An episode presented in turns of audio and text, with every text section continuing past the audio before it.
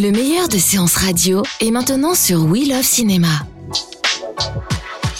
Séance live, l'actu des blocs ciné. Et aujourd'hui, on part du côté du sud et ça fait du bien. Et on retrouve notre cher Stéphane Valette de l'œil cinéphile 06. Bonjour Stéphane. Bonjour Betty. J'ai décidé de pas vous la poser la question. Non, non, on la pose plus. Il fait froid, mais il fait soleil. ok, Voilà. alors, côté actu cinéma. Qu'est-ce qu'on retrouve cette semaine sur l'œil cinéphile 06 euh, et surtout quel a été le tweet euh, du début de semaine? Alors, euh, donc on retrouve sur l'œil cinéphile06.com, ben, on retrouve euh, A Beautiful, Beautiful Day, euh, donc un avis sur le, le film de Lynn Ramsey, là, qui divise un petit peu, qui a eu deux prix à Cannes avec Joaquin Phoenix. Ah oui, et ça du- divise pour le moment. J'ai eu que des, de l'équipe, que, que des gens qui l'ont aimé. Oui, euh, bah, disons que l'interprétation de Joaquin Phoenix, euh, ça vaut vraiment le coup parce qu'il est tout en présence un peu animale, euh, donc il a une carcasse euh, assez volumineuse et puis il est, un peu monolithique. Donc ça oui.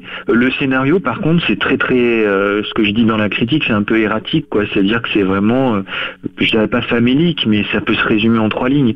Donc du coup au niveau de, on va dire euh, l'ambiance du film et de, des parties pris de mise en scène, pourquoi pas mais enfin, le film euh, en lui-même, euh, euh, quand on voit l'affiche qui dit que c'est le, le taxi driver du 21e siècle, euh, non. Pour moi, non. Donc, euh, donc c'est plutôt plutôt réussi dans le sens, euh, on va dire euh, visuel et puis au niveau musical aussi, la musique c'est très important, l'interprétation. Mais le scénario, franchement, bon, c'est c'est pas c'est pas quand même monstrueusement novateur et c'est surtout pas très très riche quoi. D'accord, donc Voilà. ça c'est ce qu'on retrouve. un, voilà, Un des un, articles. avis aussi.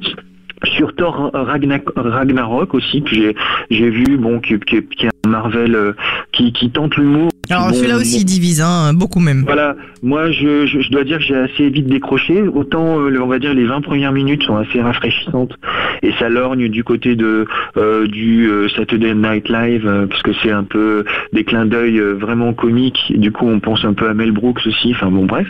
Et du coup, c'est sympa. Mais après, moi, je trouve que ça s'essouffle un peu vite, même s'il y a certains certains choix un peu nouveaux sont pas mal.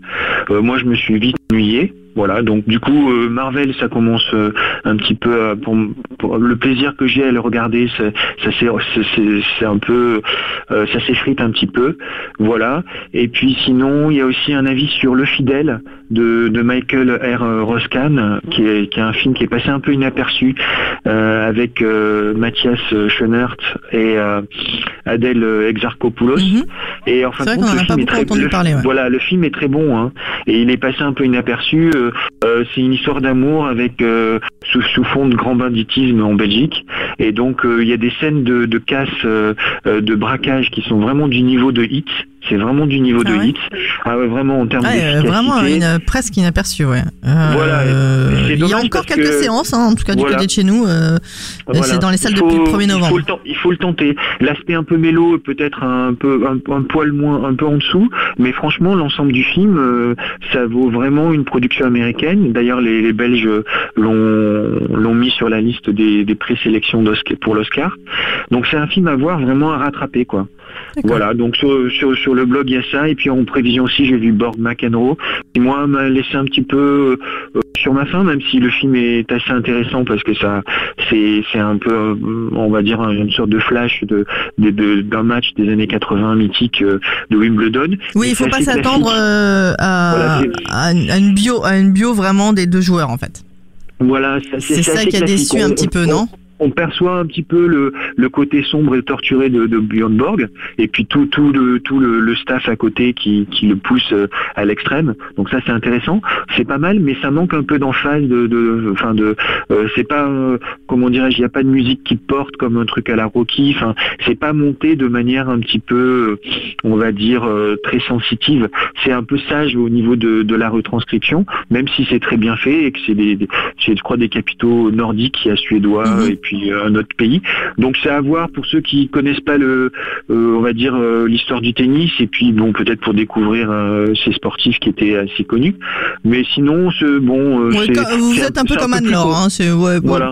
ouais. c'est un peu convenu. Voilà, c'est un peu convenu sans être ennuyeux et avec des qualités quand même de, de visuel. Mais bon, voilà, ça va pas plus loin que ça.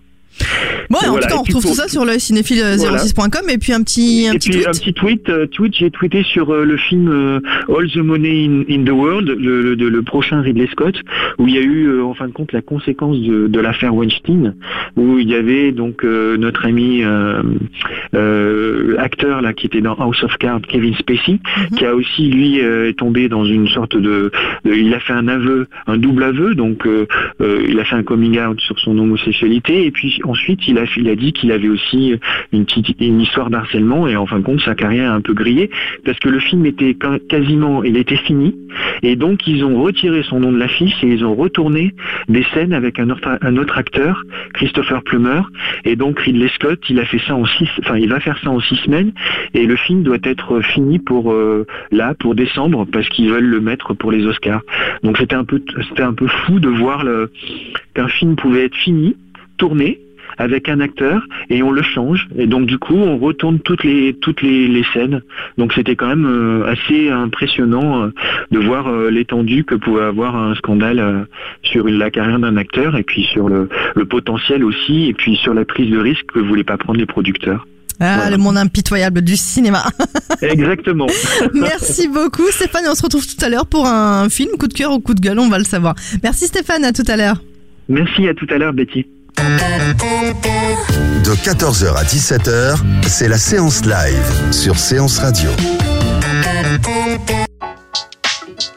Retrouvez l'ensemble des contenus séances radio proposés par We Love Cinéma sur tous vos agrégateurs de podcasts.